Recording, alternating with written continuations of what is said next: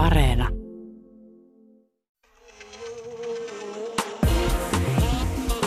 Ylepuhe ja Yle Areena. Naisasiatoimisto Kaartamo et Tapanainen. No niin, ja ei muuta kuin kahlusaappaat jalkaan ja patriarkaatin suohon ja heti seksillä sisään. Tänään kinkytutkija Johanna Pohtinen kertoo, mitä on kinkyseksuaalisuus. Voiko feministi harrastaa seksiä, jossa satutetaan tai alistetaan toista? Vai puhutaanko kinkyylyssä seksin säännöt selvemmin kuin vaikkapa vaniljaseksissä? Puhumme tänään myös siitä, onko hyvä sisko verkostoista oikeasti hyötyä naisille työelämän ja uran kannalta. Mitä naisverkostot siis oikeastaan tarjoavat ja keitä ne taas sulkevat ulos. Lopuksi iso feministi raottaa toista silmänsä ja multitaskaa vastauksen siinä muun homman sivussa. Tällä kertaa kysymykseen, pääsikö pääministeri Time-lehden kanteen vain, koska on nuori nainen, vai oliko taustalla muka muitakin ansioita? Että kevättä kohti kuljetaan, mutta sinä tarjosit vain salmiakkia. Mitäpä sitä muuta tekisi, kun elämän piiri on kutistunut sinne rantapoluille kodin viereen. Siellä se tarkkailen luontoa, teen havaintoja, mutta mä oon nyt sitten tässä ehtinyt myös närkästyä meidän toislajisten naaraspuolisten edustajien puolesta. Vai niin? No? Koska siis me ollaan tässä ohjelmassa tietenkin puhuttu siitä, että, että nainen on tieteessä aina ollut vähän toissijainen, vaikkapa lääketieteessä, että miehen keho on se normi, niin kokonsa kuin hormonitoimintansa kuin kromosomiensa ja, ja minkä ikinä puolesta.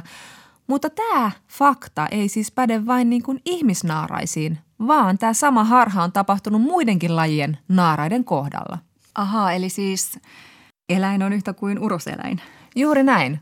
Kuule, pulssi alkoi nousta, kun luin tällaista tiedeuutista – Animal Behavior-lehdestä, koska siis yleensähän on ajateltu, että uroslinnut on ne, jotka laulaa. Ja tämä käsitys on ollut voimassa rapiat 150 vuotta, eli aina sieltä Charles Darwinin päivistä lähtien.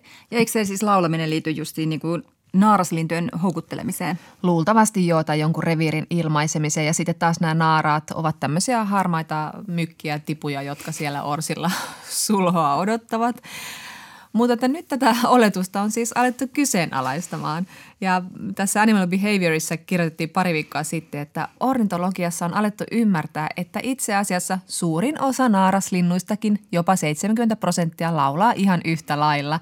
Ja näitä löydöksiä on muuten koottu siis sivustolle femalebirdsong.org ja siellä muuten siellä sivun ylälaidassa lukee, että naaraslinnut ovat laulaneet miljoonia vuosia, on aika alkaa kuunnella niitäkin.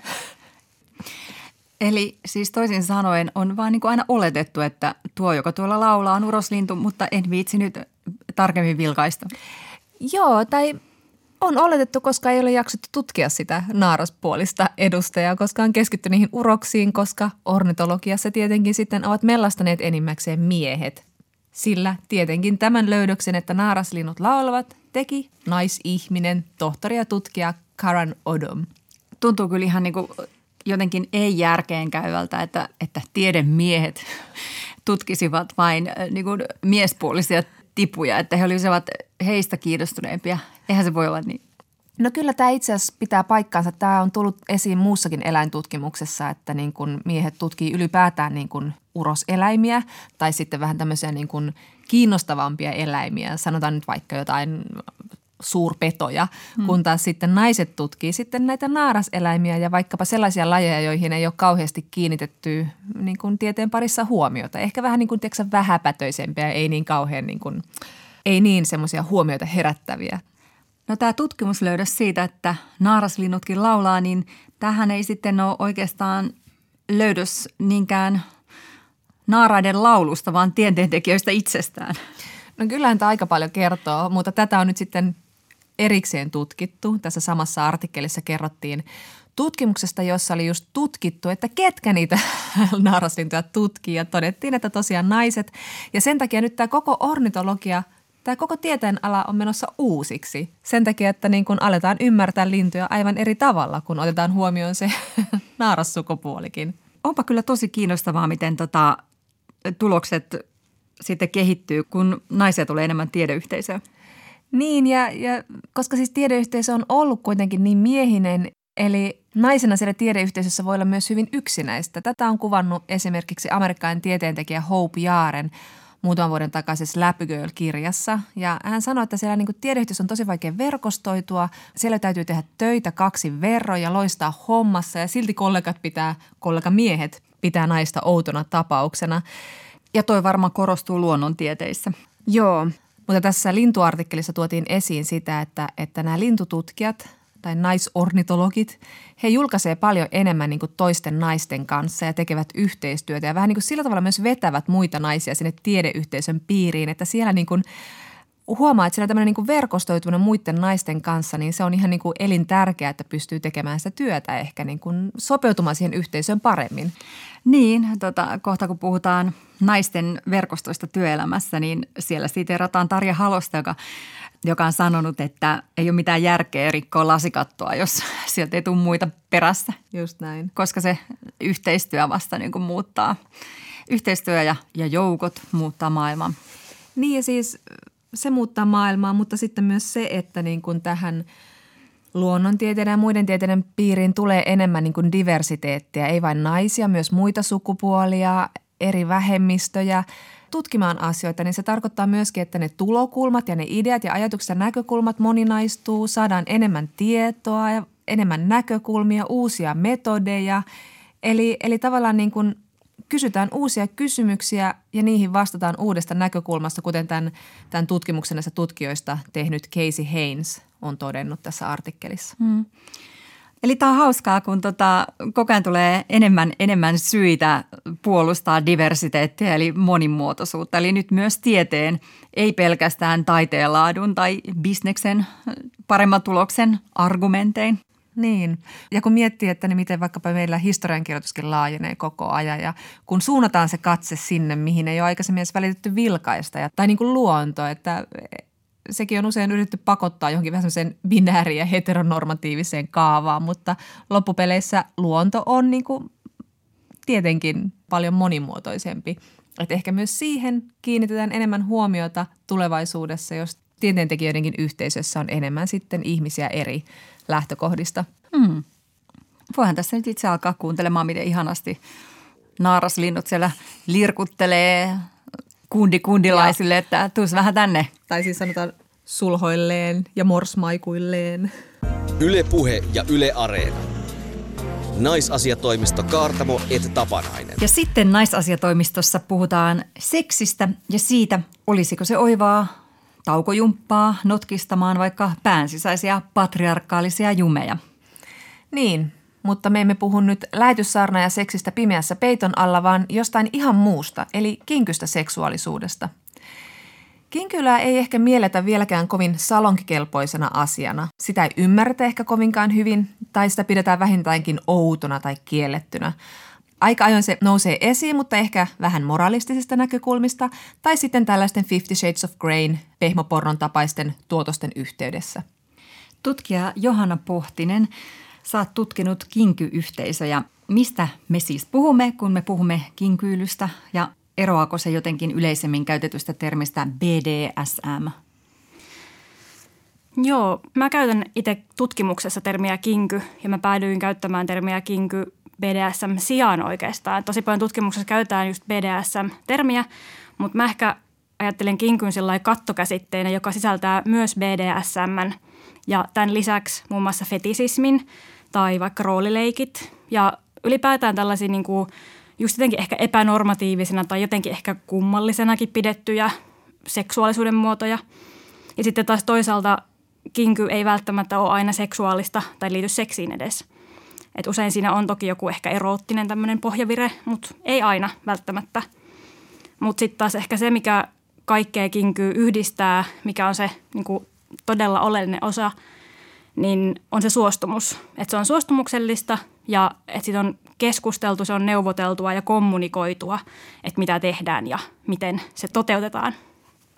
Johanna, minkä takia se suostumus on olennaista kinkyylyssä? Ja sitten mä kysyn vielä sen verran peruutan, että kun puhutaan niin kuin NS-normaalina pidetystä seksistä, niin mikä, mikä on meidän mielestämme tässä yhteiskunnassa normaalia seksiä? normaalia seksiä, niin no sekin toki on aika tommonen liukuva sitä, mutta ehkä just kinky on sillä tavalla kans käyttökelpoinen termi, että se voi kuvata myös ihmisen identiteettiä. Että ihminen voi niin kuin ajatella, että hänen ensisijainen seksuaalisuus on kinky. Että ei välttämättä edes vaikka heteroseksuaalisuus tai biseksuaalisuus tai näin, vaan että kinky on se ensisijainen identiteetti. Mitä se kinky siis siinä mielessä tarkoittaa ja minkä takia siinä tämä niin kuin suostumus korostuu? Liittyykö se siihen, että se on mm. satuttavaa seksiä myös? No, osa kinkystä on satuttavaa seksiä ja osa kinkystä liittyy valta-asetelmaa. Ja jos vaikka ihan BDSM mietitään, niin siinähän tämä B tarkoittaa bondagea, eli sidontaa tai sitomista. Niin siinähän täytyy osata keinot tehdä se turvallisesti, että niin kuin ei käy mitään niin kuin huonoa, että se sidonta on sellainen, että ihminen on siinä niin kuin turvassa. Niin siinä täytyy osata tiettyjä taitoja ja opetella ja opiskella näitä juttuja. Ää, ja samaten se suostumus, niin ehkä just siinä kohtaa se ero siitä niin kuin muusta seksistä, eli puhutaan usein vaikka vaniljaseksistä, mikä on niin kuin tätä ei-kinkyä. Kinkyssä ei oikeastaan niin kuin ole sellaista tilannetta, että yksi asia johti toiseen ja hups, harrastimme seksiä, mikä on jotenkin tämä tämmöinen vanilja-hetero-normi, että näin vaan tapahtuu. Muutenkin kinkyssä – niin kuin lähtökohtaisesti pitäisi olla aina keskustelu asioista ennen kuin tekee yhtään mitään. Ja sitten taas, jos ei ole keskusteltu, jos ei ole suostumusta, niin eihän se silloin ole seksiä tai se ei ole BDSM, vaan silloin se on väkivaltaa. Hmm. Ihan sama niin kuin tämmöisessä vanilleseksissäkin, että jos, jos ei ole toisen henkilön suostumusta siihen toimintaan, niin eihän se silloin ole enää seksiä, vaan se on väkivaltaa.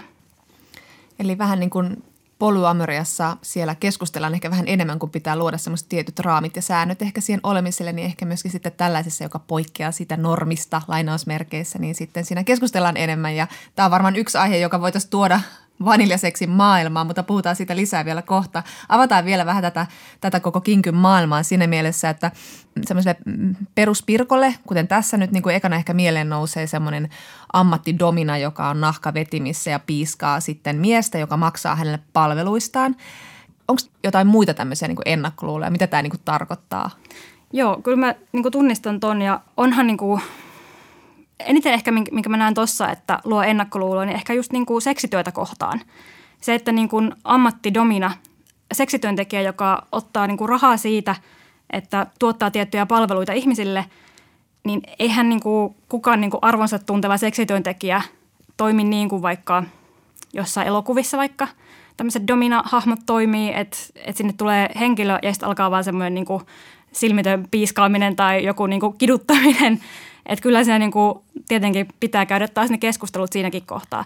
Et siinä mielessä kyllähän se kuvaa, niin kuin, että, että on tuommoinen ajatus, että on domina ja sitten miehet käy siellä ottamassa piiskaa, niin toki onhan sitä. Ja hyvä, että on. Siis, että niin kuin, tällainen on mahdollista.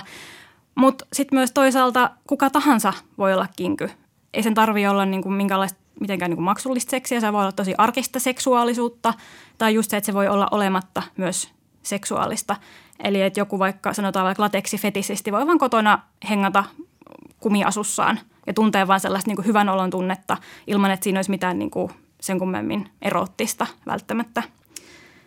Ja niin, ehkä just nuo ennakkoluulot, mitä yhteiskunnassa on kinkyä kohtaan, niin on just se, että ajatellaan, että kinkyyn liittyy joku trauma, että on tapahtunut jo traumaattista lapsuudessa, että sitten nyt ilmaisee seksuaalisuuttaan tietyllä tavalla. Mutta ei sekään oikeastaan niin kuin näytä pitävän paikkaansa niin kuin tutkimuksen valossa. Sitten taas toisaalta populaarikulttuurissa voidaan, voidaan niin kuin esittää kinku jollain tavalla vitsinä, että se on jotenkin semmoinen hupaisa juttu, että pariskunta on vähän kyllästynyt heidän seksielämään, niin kokeillaan vähän noita käsirautoja ja kyllähän siinä jotenkin nolosti aina sitten käy – et siellä niinku jututaan kiinni johonkin sängyn päätyy ja avainkatoa, joku avaa oven ja niinku, voi Toi ei. on kyllä todella väsynyt trooppi, se on nähty niin, monta kertaa. Niin, niin. ja sitten just tämä Fifty Shades of Grey, niin siinähän on just tämä trauma trooppi sitten taas. Että niinku siinähän tällä, sori jos spoilaan nytten, mutta siis Christian Greyllähän on siis trauma, jonka takia hän ei kykene muuhun kuin sadismiin. Ja siis se koko elokuvakirjasarja, niin sehän on aivan niin kuin – eihän se kuva BDSM. Että sekin on niinku tosi, siis on semmoista niinku stalkeri-meininkiä, niinku, eihän se niinku, ei hirveästi keskustella ja luoda sääntöjä Joo, ja kysytä suostumusta. Oliko sinne vielä niin, että tämä nainen sitten pelastaa jotenkin tämän tältä traumalta vai, vai Taitaa olla. Mä en ole ihan hän niin... nyt tästä? tästä?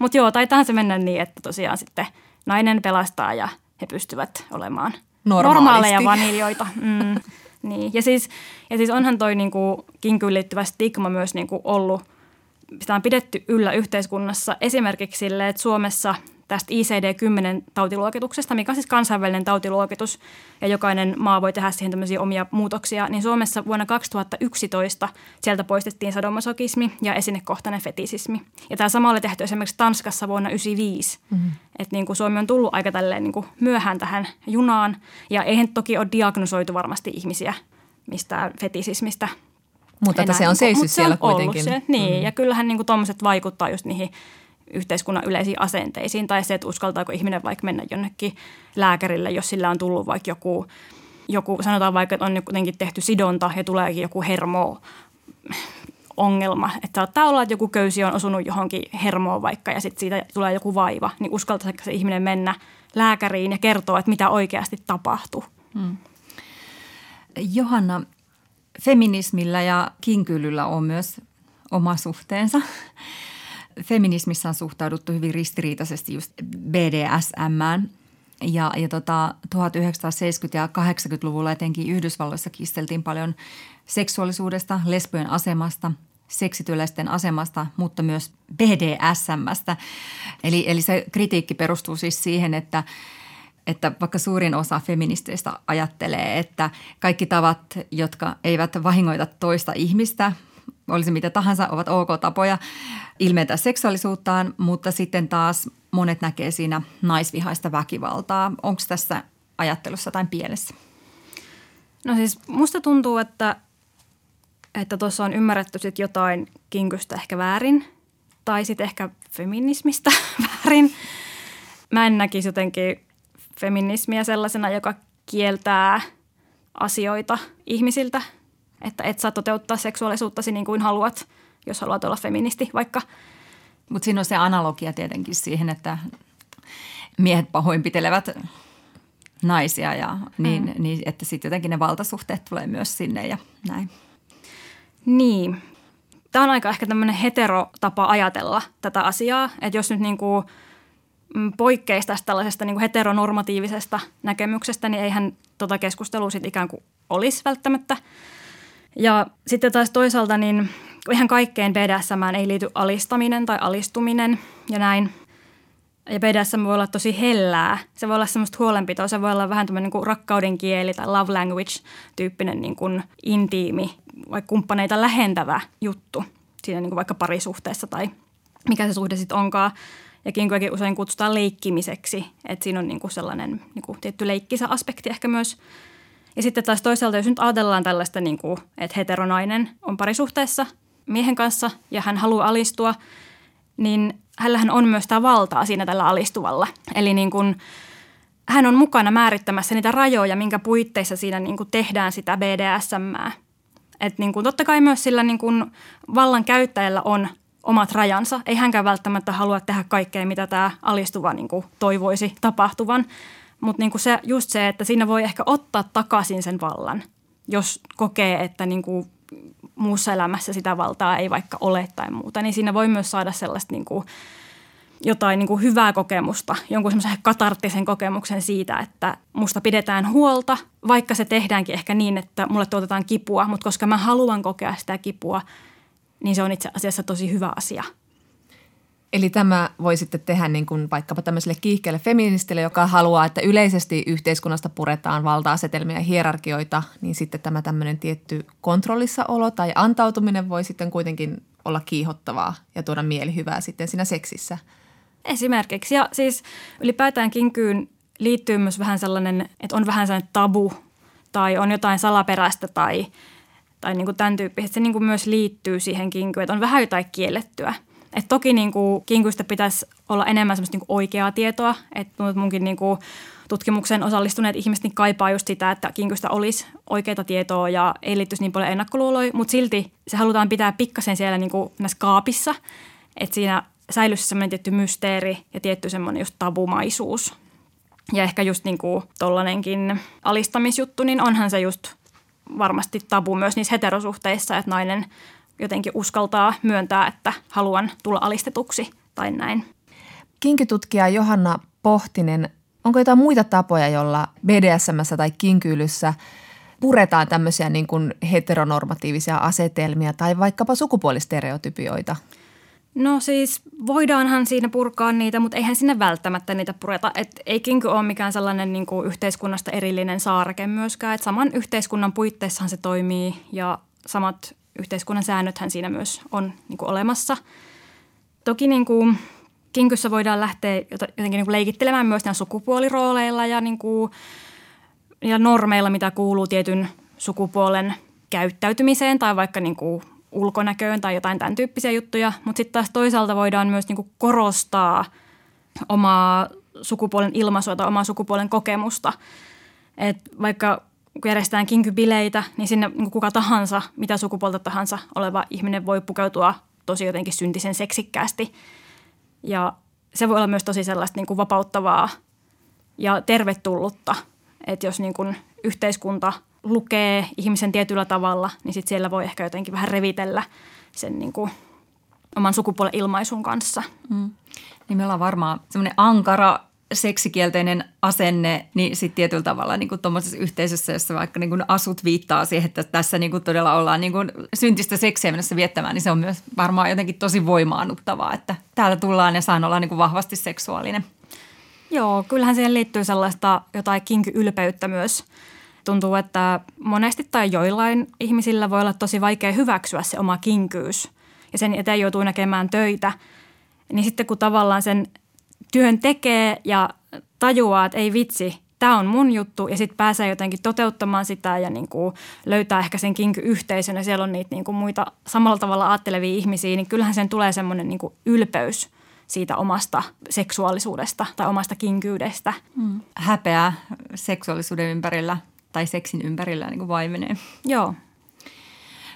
Vielä tuosta niin kuin, joidenkin feministien kritiikistä, niin – mä niin tajun sen, että, että jos ja kun naiset on sorretumpi sukupuoli ja sitten jos tulee niin kuin paljon kinkyseksissä sellaisia asetelmia, että he ovat tavallaan niin kuin vastaanottajia, niin siinä jotenkin niin kuin toisinnetaan myös semmoisia niin valtasuhteita, että, että jotenkin se saattaa tuntua niin kuin häiritsevältä.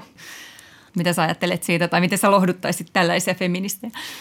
No ehkä kannattaisi ensin miettiä, että miksi ajattelee näin. Mistä tuo ajatus niin kumpuaa – että kokeeko vaikka, että on just saavuttanut jotakin niin kuin suhteessa näihin miehiin ja sitten jos harrastaisikin vaikka tällaista seksiä, missä mies jotenkin on enemmän vallassa, niin sittenkin menettäisi sitä valtaa. Että niin kuin, onko se se ongelma vai onko kyse oikeasti suostumuksellisesta BDSMstä siinä kohtaa vai mistä silloin on kyse. Ja se, että onko niin kuin se vaniljaseksikään loppujen lopuksi ihan hirveän niin kuin – feminististä lainausmerkeissä, siis niin kuin tässä mielessä, mitä just niin kuin kuvailit. Että onko siinäkään nyt sitten naisella enemmän valtaa? Mä jopa melkein väittäisin, että vanillaseksissä naisella on vähemmän valtaa, koska siinä ei käydä niitä keskusteluita. Siinä ei ole totuttu käymään, siinä ei ole mitään semmoisia niin malleja sille, miten siihen seksiin päädytään, muuta kuin se yksi asia johti toiseen, hups. Että BDSM yhteydessä on aina käytävä ne keskustelut, jolloin silloin myös tämä niin kuin nainen voi ottaa sitä valtaa siinä ja kertoa, että mä haluaisin näitä juttuja, näitä juttuja en missään nimessä halua. Ja silloin sen toisen pitää kohdata tämä henkilö kunnioittavasti, että okei, mä kunnioitan noita sun juttuja ja sun kiinnostuksen kohteita ja sun inhotuksen kohteita. Eli siinä niin kuin luodaan sen turvallisempi tila jo niin kuin lähtökohtaisesti kaikille, mitä ollaan tekemässä. Kun sitten taas siinä vaniljaseksissä, josta ei välttämättä ole keskustellut mitään, niin siinä vaan niin kuin vähän niin kuin toivotaan parasta. toi on hyvä pointti nyt, kun puhutaan just niin kuin tästä raiskauslainsäädännön muuttamista, just tämmöinen niin kuin suostumuksen puutteeseen perustuvaksi. Vaniljaseksissähän se nimenomaan on ongelma näissä tapauksissa se, että ei keskustella, ei kysytä, koska se ei jotenkin kuulu siihen kuvioon, että mm. sanotaan, saanko suudella, haluatko harrastaa kanssani seksiä, vaan sitten mm. vaan niin kuin edetään ja saatetaan sitten samalla kävellä toisen tahdon yli. Mm. Ja sitten myös se, että sitten jälkeenpäin saatetaan puhua omille kavereille, että vitsi kun se ei osannut tehdä tota tai tota oikein. Niin mitä jos puhuisit sille, joka sen teki väärin. tai mitä jos tekisit näin? niin, ja siis onhan se tosi vaikeaa yhtäkkiä alkaa puhumaan seksistä kumppanin kanssa. Herranen aika. Onhan se nyt ihan hirveän pelottavaa, mutta siihen voi oppia. Ja siinä voi kehittyä ja siihen voi tottua ja siitä voi tulla semmoinen tosi niin kuin normaali asia. Tai sitä voi tulla jopa sellainen niin kuin pikkasen kiihottava asia. Että jutellaankin, että mitäs voisi tehdä. Näin, hyvä. Mutta on sitten toisaalta niin kuin myös kinkyylyssä joitakin sudenkuoppia. Esimerkiksi Sexpon Tommi Paalanen on Ylen haastattelussa sanonut, että, että myös kinkyseksin sisällä on rakenteita, jotka mahdollistaa ikävän käytöksen ja toisen ihmisen rajojen rikkomisen. Millaisia nämä rakenteet on ja millaista keskustelua niistä on käyty? No siis kinkyyhteisö ei ole tosiaan mikään semmoinen yhteiskunnasta erillinen saareke. Samat ongelmat voi olla siellä kinkyyhteisössä, mitä on muussakin yhteiskunnassa. Et suomalainen kinkyyhteisö näyttäytyy aika valkoisena, sanoisin ehkä keskiluokkaisena, ehkä just melko tällaisena hetero, bi, siis sukupuolisena jopa. Nämä vaikka sukupuolivähemmistöt saattaa jäädä sinne niin kuin vähän ulkopuolelle tai eivät koe olonsa tervetulleeksi näissä olemassa olevissa vaikka kinkyyhdistyksissä. Että niin kuin tämän tyyppisiä ongelmia. No Johanna Pohtinen, tuossa alussa puhuttiin siitä, että minkälaisia ennakkoluuloja tätä skeneä kohtaan saattaa olla, kun asia ei tunneta hirveän hyvin. Ja nythän on taas keskustelua herättänyt esimerkiksi Yhdysvalloissa parikin tapausta. Siellä siis tämä shock rock-tähti Marilyn Manson ja sitten taas näyttelijä Armi Hammer, niin heidän entiset naisystävät ovat puhuneet näiden miesten tekemistä väärinkäytöksistä fyysisestä ja seksuaalisesta ja henkisestä väkivallasta ja, ja on puhuttu niin kuin sadismista ja kannibalistisesta fantasioinnista ja ties mistä manipuloinnista. Nämä Manson ja Hammer ovat sitten kumpikin sanoneet, että kaikki mitä on tapahtunut on ollut tämmöistä suostumuksellista, ihan tavallista BDSM. Mitä sä ajattelet näistä tapahtumista? No siis mä näkisin, että tässä on kaksi vähän niin kuin erillistä asiaa nyt. Eli on tämä, niin kuin, että naiset kertoo kokeneensa väkivaltaa, mitä en lähtisi missään nimessä niin kuin epäilemään. Ja sitten on toisaalta se, että nämä miehet, jotka on tehnyt näille naisille väkivaltaa, niin kertoo olevansa kinkyjä. Ja nämä on niin kuin ikään kuin kaksi asiaa, mutta okei, tässä ne liittyy ehkä sillä tavalla toisiinsa, että miehet puolustelee tekemisiään tällä niin kuin BDSMllä – ja sitten taas tässä kohtaa toivoisin, että sitä niin oikeaa tietoa, sitä mitä BDSM on, niin olisi enemmän. Voitaisiin kaikki ymmärtää se, että eihän se nyt näin mene, että eihän, eihän se niin BDSM oikeuta mitään tekoja.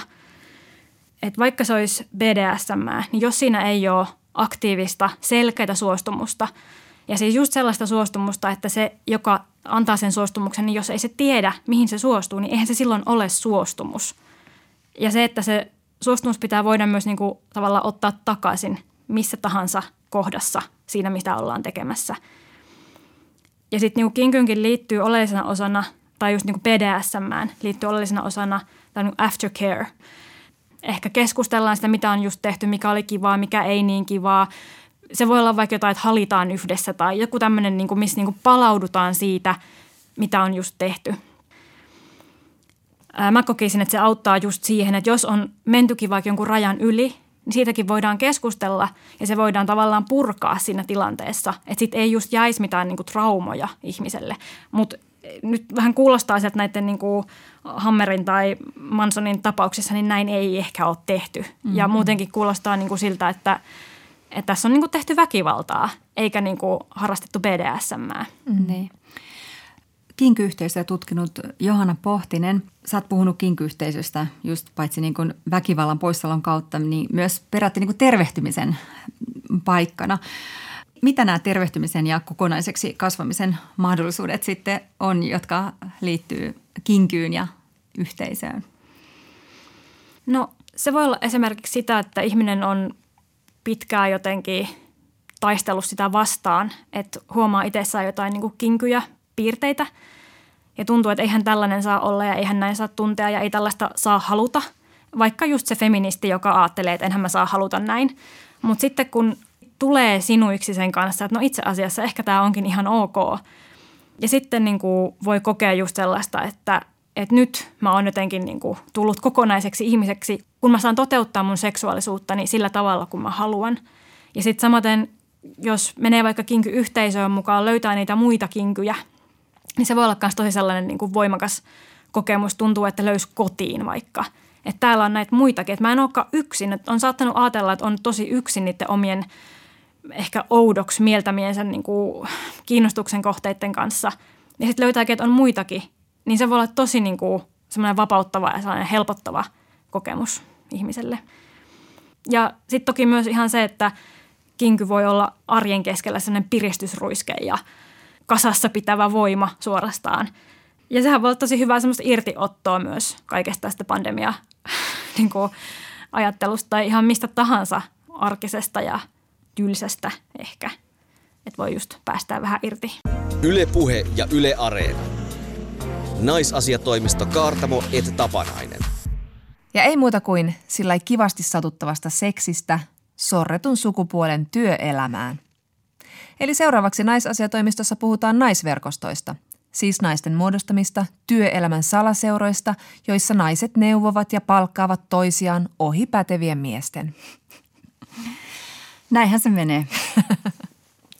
No me puhuttiin tässä ohjelmassa pari viikkoa sitten työelämän sukupuolikiintiöistä, siitä miten ne vaikuttavat myös siihen, että sellainen perinteinen autoritäärinen pomomiesjohtaminen alkaa olla, no vähän sitä historiallista kansanperinnettä, mm. etnografiaa. Ja kuinka ajatusta sitten näistä sukupuolikiintiöistä voisi pikkuhiljaa alkaa, jos se jo viime viikolla, niin laajentaa muihinkin intersektioihin, ihoväriin, etnisyyteen, vammaisuuteen ja myös laajempaan sukupuolikäsitykseen ja niin edelleen. Ja mehän tosiaan aina välillä pikkasen vitsaillaan tässä ohjelmassa sellaisilla feministisillä salaliitoilla ja niiden olemassaololla, mutta mä rupesin sitten pikkasen miettimään, että olisiko sellaisia jo tässä maailman ajassa?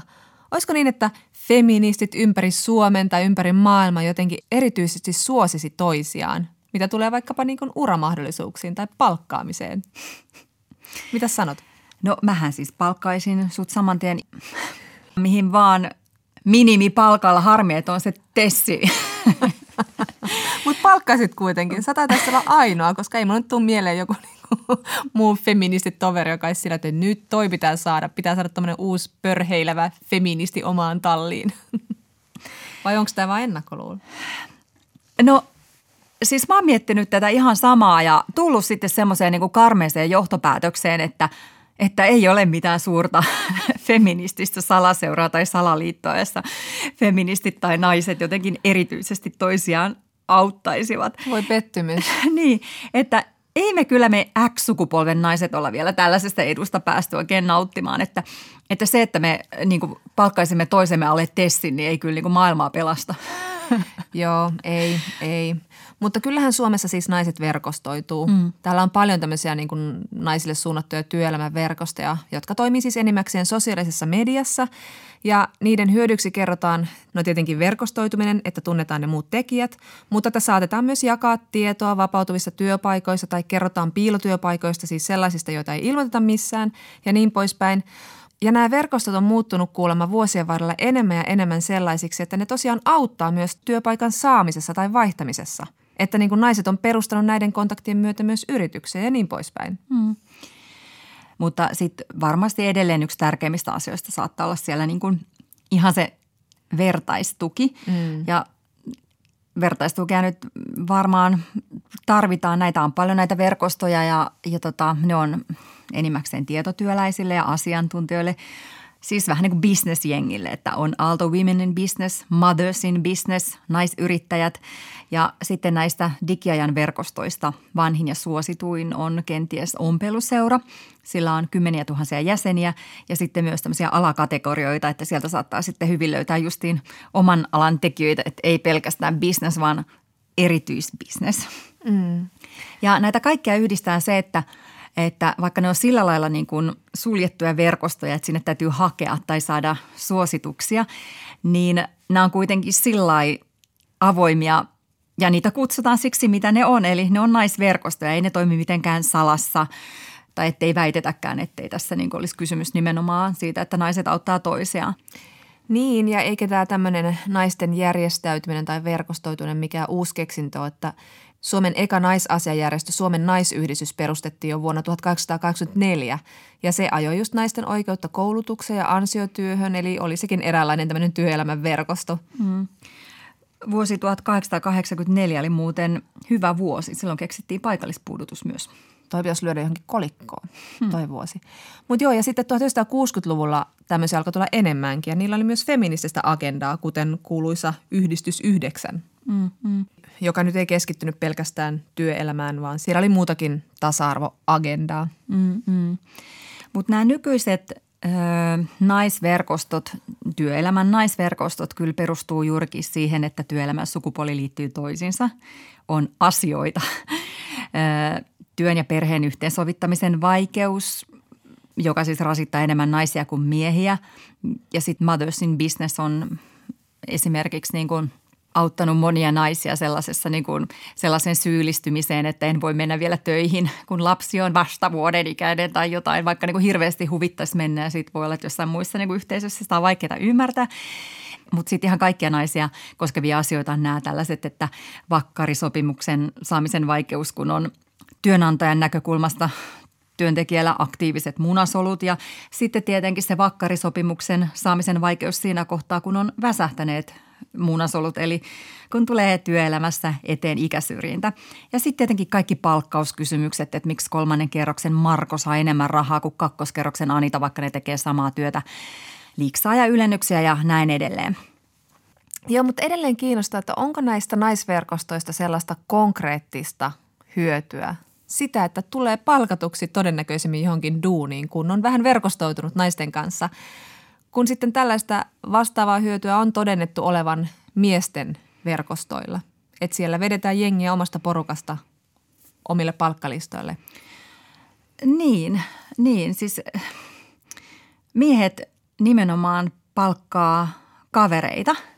Miehillähän helposti muodostuu tämmöisiä niin kuin yhteisöjä, niin kuin armeijaporukat ja, ja sitten miehet harrastaa joukkueurheilua, niin harrastusporukat ja sitten näistä tulee tämmöisiä tiiviitä verkostoja, joissa veli veljää auttaa. Ja näistä miesverkostoista ei sillä niin välttämättä niin samalla tavalla kuule kuin naisverkostoista, että onko se miesverkosto sitten jotenkin semmoinen niin normi, se on kaikkialla.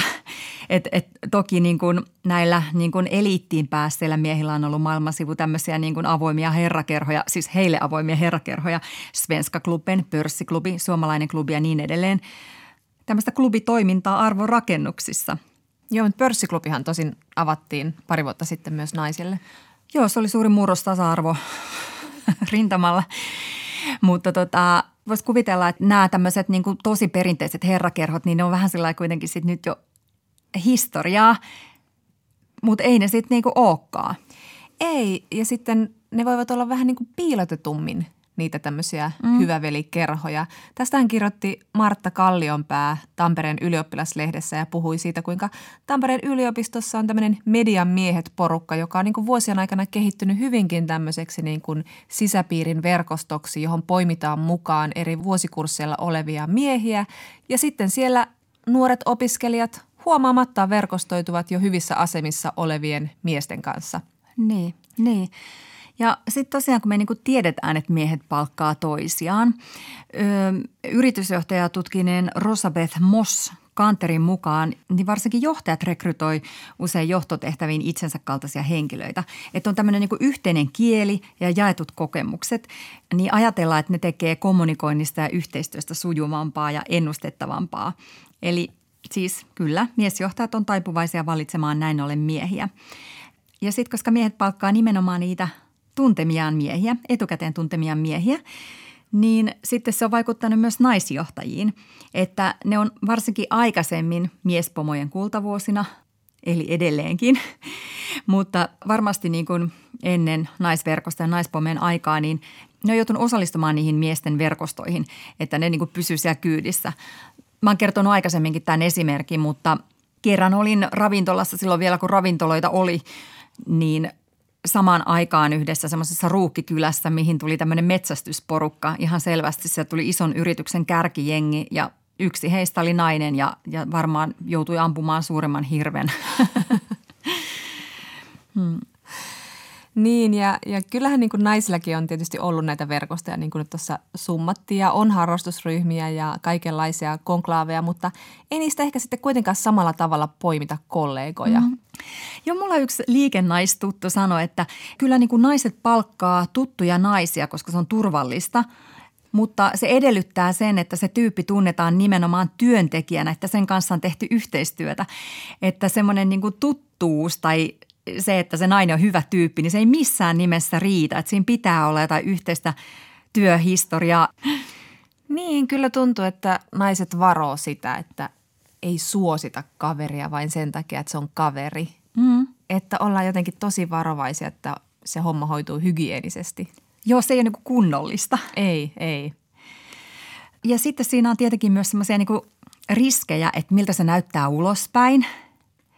Että näyttääkö se siltä, että niin nainen suosii kavereitaan, eli ei näytä hyvältä, tai näyttääkö se siltä, että, että se suosii muita naisia, vaikuttaa feministiseltä salaliitolta suorastaan.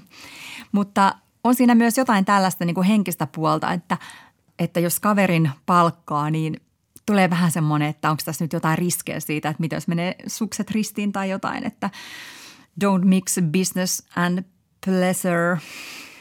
Niin, mä en tiedä. Mä oon kyllä aina hakeutunut menemään kohti niin kuin ystävien kanssa tekemistä. Että ehkä toi on vähän semmoinen myöskin ennakkoluulo, mitä me viljellään. Että mä en tiedä, pelkääkö naiset sitä, että ystävyys menee, jos samassa duunissa ollaan. Niin, kyllä mä ainakin sen tunnistan vähän niin kuin samalla tavalla kuin, että sitten taas niin työpaikalla, että älä syö kuormasta, jos sinne olet kerran päässyt. Ja kumpakaan näitä sun sääntöjä oot totellut? Mutta varmasti niin kuin pitäisi päästä just tällaisesta ajattelusta, etteikö niin kuin kaveruutta ja työtä voisi sekoittaa. Mutta kyllähän se niin kuin, vaikka itse haluaisi tehdä vaan kavereittensa kanssa hommia, niin kyllähän sitten totta kai miettisi just toi, että miltä se näyttäisi niin. ulospäin. Mm. Ja tätä meille pohdiskeli myös feministisen ajatushautamo hatunjohtaja, tutkija Saara Särmä ja hän sanoi, että naisilla saattaa tosiaan olla pomon paikalla aika suuri kynnys palkata ylipäätänsä toisia naisia, koska se nyt vain voi näyttää suosimiselta ja siitä saattaisi tulla jonkinnäköisiä syytöksiäkin. Mutta kun se mies on semmoinen normityöntekijä, työntekijämies, niin ei siihen liity mitään kysymyksiä. Sieltä työntekijä völjyy. Mm, mm. Palkattu. Niin, ja sitten kun se naispomous on niin kuin suuremmassa kuvassa vielä niin kuin harvinaisempaa, että jos nyt sattuu pääsemään tämmöisen niin kuin Jumalan kultaistuimeen, niin ei sitä oikein sitä niin kuin asemaa uskalla sitten riskeerata tekemällä tällaisia niin kuin radikaaleja rekrytoimispäätöksiä, kuten nainen. Ei, koska se näyttää siltä, että siellä kehitellään just jotain salaliittoa. Niin, niin. Mutta siis tietenkin naiset myös palkkaa naisia ja on myös tietenkin meidän sukupuolittuneiden alojen maassa aloja, joissa mieshakijoita ei olekaan. Mutta tota, kyllä sitä niin kuin on syytä miettiä, että olisiko niin kuin jossain tulevaisuudessa vielä semmoinen maailma mahdollinen, että, että niitä naisia ja vielä niitä oman verkoston naisia niin kuin oikein niin kuin rehellisesti suosittaisi. No voihan se olla. Ainakin se voi olla seuraavan tai seuraavien sukupolvien juttu. Mm. Että just niin kuin Y- ja Z-sukupolven naiset, eli siis lähdetään laskemaan sieltä syntymävuodesta 1980 eteenpäin, niin he voivat olla niitä, jotka näyttää semmoista uuden tekemisen mallia ja verkostoituu isosti ja ehkäpä jopa salakähmäisesti tai piilotellusti ja suosivat toisiaan. Vähän niin kuin herrat on toisiaan auttaneet aina. Niin, niin. Että tämmöiset feministiset valinnat voi olla niin kuin helpompia ja luontevampia ja tulla jostain niin kuin ihan selkäytimestä jopa. Mm, mm. Ja sitten vaikuttaahan siihen myös se, että niin kuin tulevaisuudessa naispomoja on enemmän.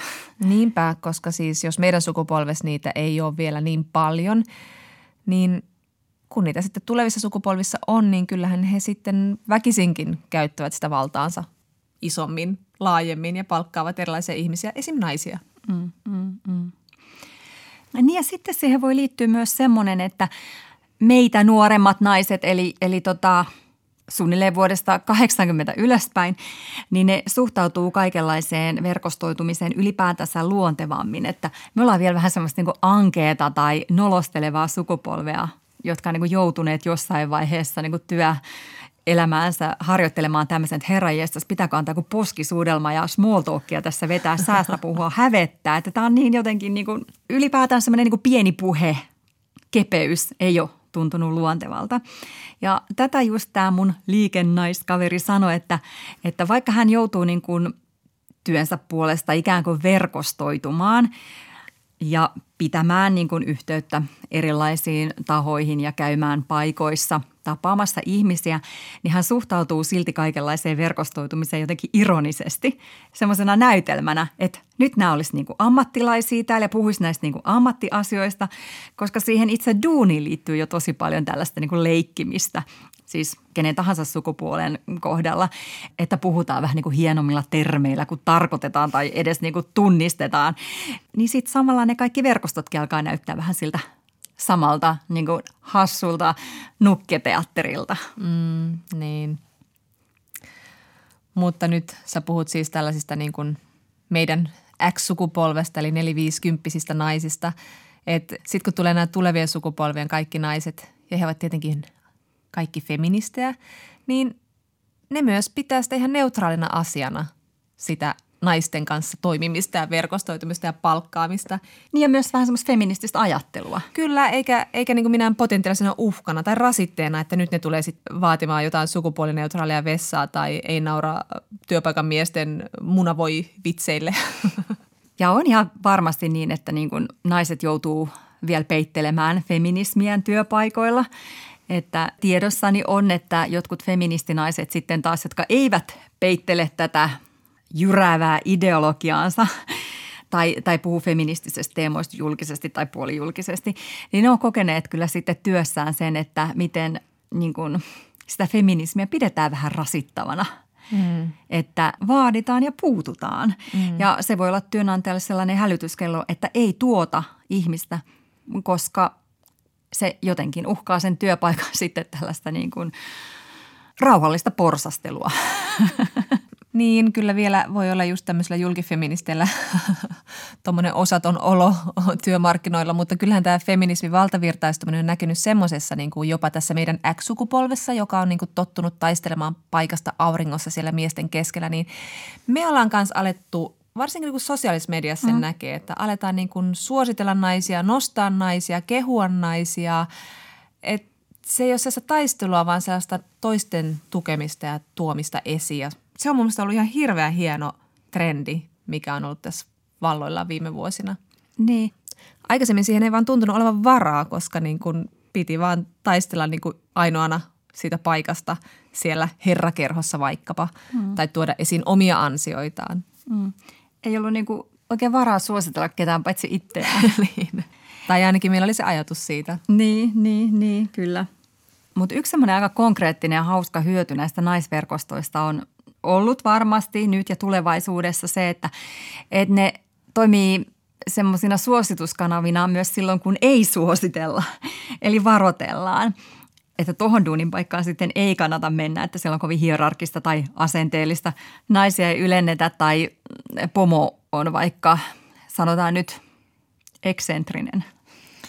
Joo, yksi ompeluseurasivuston ylläpitäjistä eli Anni Murto kertoi Ylellä, että jos avoin tehtävä mainitaan ompeluseurassa, niin se on merkki siitä, että työnantaja läpäisee jo jonkin yhdenvertaisuusseulan. Mm, se on mm. ihan hyvä suositus työpaikalle. Niin, niin ja tällaiset naisten varoitusverkostot on ollut aina tärkeitä. Mm. Ja onhan se niin kuin myös osoitus siitä, että naiset tukee toisiaan ja niin kuin suojelee myös toisiaan mm. tässä niin kuin miityy jälkeisessä maailmassa. Ei enää jaksa siis hyssytellä, vaan niin kuin osoitetaan, että joku paikka on suhmurointipaikka, että ei sitä kannata niin kuin edes hakea. Mm. Ja, ja niin kuin ennen kaikkea, niin kuin, että jos siellä on tapahtunut jotain, niin se ei ollut sen häpeä, jolloin on tehty, vaan niin kuin ihan menee firman piikkiin. Just näin. Ja, ja sitten tietenkin jokainen firma etsii riveihinsä aina niin kuin sitä taitavinta ja parhainta tyyppiä ja siis ammattilaista. Eipä ne suhmurointifirmat enää semmoisia sitten saa, mm. koska suhmurointi ei jää piiloon, koska naiset narauttaa. Mm, kyllä. Mutta kyllähän tässä, niin kuin, tässä verkostoitumisajattelussa niin kuin seuraava luontava askel olisi, että tässä nähtäisiin muutkin asiat kuin sukupuoli, eli muutkin intersektiot – että nämä ei olisi kaikki vaan tarkoitettu tämmöisille niin kuin keskiluokkaisille, korkeakoulutetuille, tietotyöläisille tai business boss ladyille ja valkoisille kantasuomalaisille. Mm, mm, et, et ihan niin kuin kiintiötkin, niin kyllä verkostoituminen pitää ymmärtää myös laajemmin. Kyllä näissä niin kuin nyt olemassa olevissa sosiaalisessa mediassa toimivissa verkostoissa varmasti näitä kysymyksiä ajatellaan paljon, mutta jostainhan on pitänyt lähteä liikkeelle – Ja, ja sitten tietenkin on tulossa kovaa vauhtia niin kuin bisnekseen myös uusia verkostoja tai mille tahansa alalle. Esimerkiksi pari vuotta sitten perustettiin tämmöinen opiskelijajärjestö kuin SOCO, SOCO, Students of Color, joka syntyi niin kuin vastauksena yliopiston rodullistettuja ihmisiä syrjivään kulttuuriin. Ja se toimii myös vertaistukia vaikuttajaverkostona. Ja nämä ihmiset ennen pitkään valmistuvat yliopistosta ja kuule sieltä lähtee sellainen niin kuin bisnesryhmä, että soi. Kyllä, ja hyvä, että lähtee, mutta sitten olisi tietysti niin kuin hienoa, kuten tutkija Saara Särmäkin ehdottaa, että myös duunarinaiset perustaisi tällaisia niin kuin verkostoja, mm. että niissä myös pätisi nämä samat lainalaisuudet, että annettaisiin tukea, vinkattaisiin työpaikoista ja sitten varoitettaisiin epämääräisistä tekijöistä ja tahoista. Kyllä, kyllä. Ja parasta tietenkin olisi, että nämä kaikki verkostot olisi feministisiä. Että ei vaan skumppaa ja tsemppiä ja vinkkejä, vaan että siellä voitaisiin yhdessä purkaa tällaisia niin kuin miehiä suosivia rakenteita. Koska eihän se riitä, että on nainen, että ei se boss lady välttämättä niin kuin halua tukea tai pysty tukemaan tai tue muita naisia. Että pitää olla semmoista naissolidaarisuutta, niin kuin Saara Särmäkin sanoi. Ja Särmä just siteeras presidentti Tarja Halosta, joka on sanonut, että ei ole mitään järkeä rikkoa lasikattoa, jos kukaan ei tule perässä. Niin, sitten tietenkin tullaan tässä myös siihen, että onko tämmöinen feministinen organisoitunut työelämäverkosto tavallaan mahdottomuus. Mm. Et Särmäkin sanoi sitä, että feministiset toimijat miettii yleensä mieluummin sitten taas hierarkioiden purkamista. Ää, mutta kyllähän niin kuin jokainen feministi voi sitten omassa elämässään pyrkiä siihen, että tukee muita ja edistää muiden tekemisiä ja, ja antaa kunnian sille, jolle kunnia kuuluu mm. ja toimii solidaarisesti. Niin. Ja läpäiseekö ajatus naisverkostosta ylipäätänsä nyt niin kuin feministin seulan on aika yhdentekevää, koska näitä naisverkostoja joka tapauksessa tarvitaan niin kauan, kun keskiluokkainen työelämä on miehen eduksi. Että kyllä tarvii naiset tilaa, jossa ne voi analysoida nyt tätäkin asiaa ilman, että yksikään selittäjämies selittäjä pääsee selittämään, että eihän tässä niin kuin naisten työelämässä mitään ongelmaa ole. Tai what about men? Koska aina sieltä tulee se, kun jonkin asian naiserityisyyttä korostetaan, että niin, mutta niin kuin Saara Särmäkin sanoi, niin sitten ne kuitenkin ne vanhat rakenteet saa olla ihan rauhassa ja niissä ei ole mitään probleemia. Mm. Mietipä sellaista, että mikä riemu syntyiskään, jos perustettaisiin jonkinlainen liike-elämän eliitin klubi vaikka – Tampereen rautatieasemalle, johon pääsis vain naiset tai sukupuoli- ja seksuaalivähemmistöt. Se olisi yleislakko, ulkonaliikkumiskielto. Junat pysähtyisi, sähköt katkastais, hanasta ei tulisi enää lämmitä vettä. Mutta toisinpäin se on vielä ihan ok. Yle Puhe ja Yle Areena. Naisasiatoimisto Kaartamo et Tapanainen. Ja jo näkyy valon kajastus Sorron yössä. Onhan aika kokoontua suuren feministin taikapiiriin ja kuulla vastauksia. Kysymyksiä voi lähettää osoitteeseen naisasiatoimisto at yle.fi. Tällä viikolla nimimerkki JS kysyy. Ylen jälkiviisaat ohjelmassa eräs keskustelija väitti, että pääministeri Sanna Marinin kuva oli Time-lehden kannessa ainoastaan sen vuoksi, että hän on nainen. Siis että Suomen pääministeri ei olisi päässyt Time-lehden kanteen, jos hän olisi ollut keskikäinen mies ja olisi toiminut pääministeriyteen liittyvissä päätöksissä täysin samoin kuin Sanna Marin. Mutta onko tässä ajattelussa edes mitään ongelmaa tasa-arvoa ajatellen? Onko se Marinin vähättelyä? Joo, tämä on kyllä hauskaa, miten monia feministisiä keskusteluja nuori naispääministerimme on synnyttänyt. Ja tätä kysymystä asettui pohtimaan oikein viisaiden naisten neuvosto, eli Turun yliopiston sosiologian oppiaineessa toimiva tutkijaryhmä, joka tutkii taloutta ja politiikkaa feministisestä näkökulmasta. Eli kyseessä on siis koneen säätiön rahoittama tasa-arvoa taloustietoon, feminismiä ja finanssipolitiikkaan, eli FEMTIE-tutkimushanke. Ja sieltä meille vastasivat hankkeenjohtaja Hanna Ylöstalo, tutkijat Heini Kinnunen, Inna Perheentupa ja Emma Lamberg. Eli pieni osa feministisen salaseuramme jäsenistä – Tutkijaryhmä kiteyttää alkuun, ettei ole olemassa tietenkään yhtä feminististä vastausta, mutta ainakin voimme pohtia seuraavia asioita. Sukupuoli ja ikä todennäköisesti tosiaan vaikuttivat siihen, että Marin oli Time-lehden kannessa.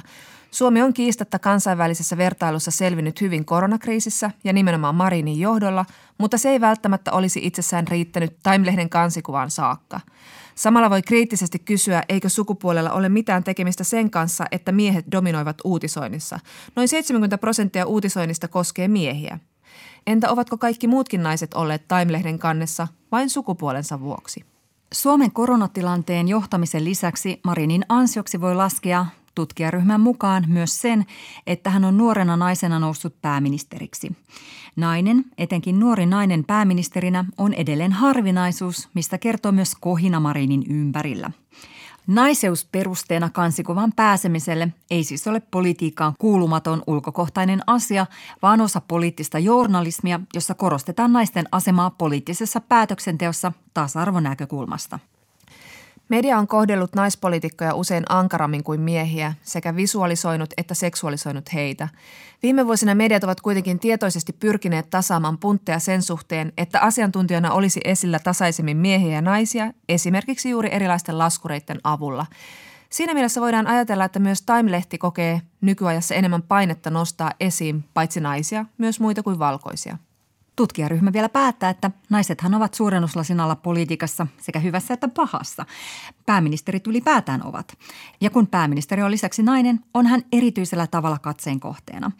Jos Sanna Marin epäonnistuisi koronakriisin hoitamisessa, hän saisi henkilönä valtavaa kritiikkiä, mutta lisäksi sitä tulkittaisiin niin, että nuorista naisista ei ole johtajiksi. Nainen edustaa politiikassa edelleen paitsi itseään ja puoluettaan, myös sukupuoltaan. Näin siis Femtie-tutkijaryhmä Hanna Ylöstalo, Heini Kinnunen, Inna Perheentupa ja Emma Lamberg. Ensi viikolla me keskustellaan vieraamme Ajak Majokin kanssa siitä, miten me pidetään parempaa huolta nuorista pandemian jälkeen. Puhumme myös siitä, miksi tiedon epäilyyn perustuvassa skeptismin maailmassa on kuitenkin varmaa tietoa siitä, että nainen on hupakko ja hörhö. Turvallista viikon jatkoa. Heippa! Ylepuhe ja Yle Areena. Naisasiatoimisto Kaartamo et Tapanainen.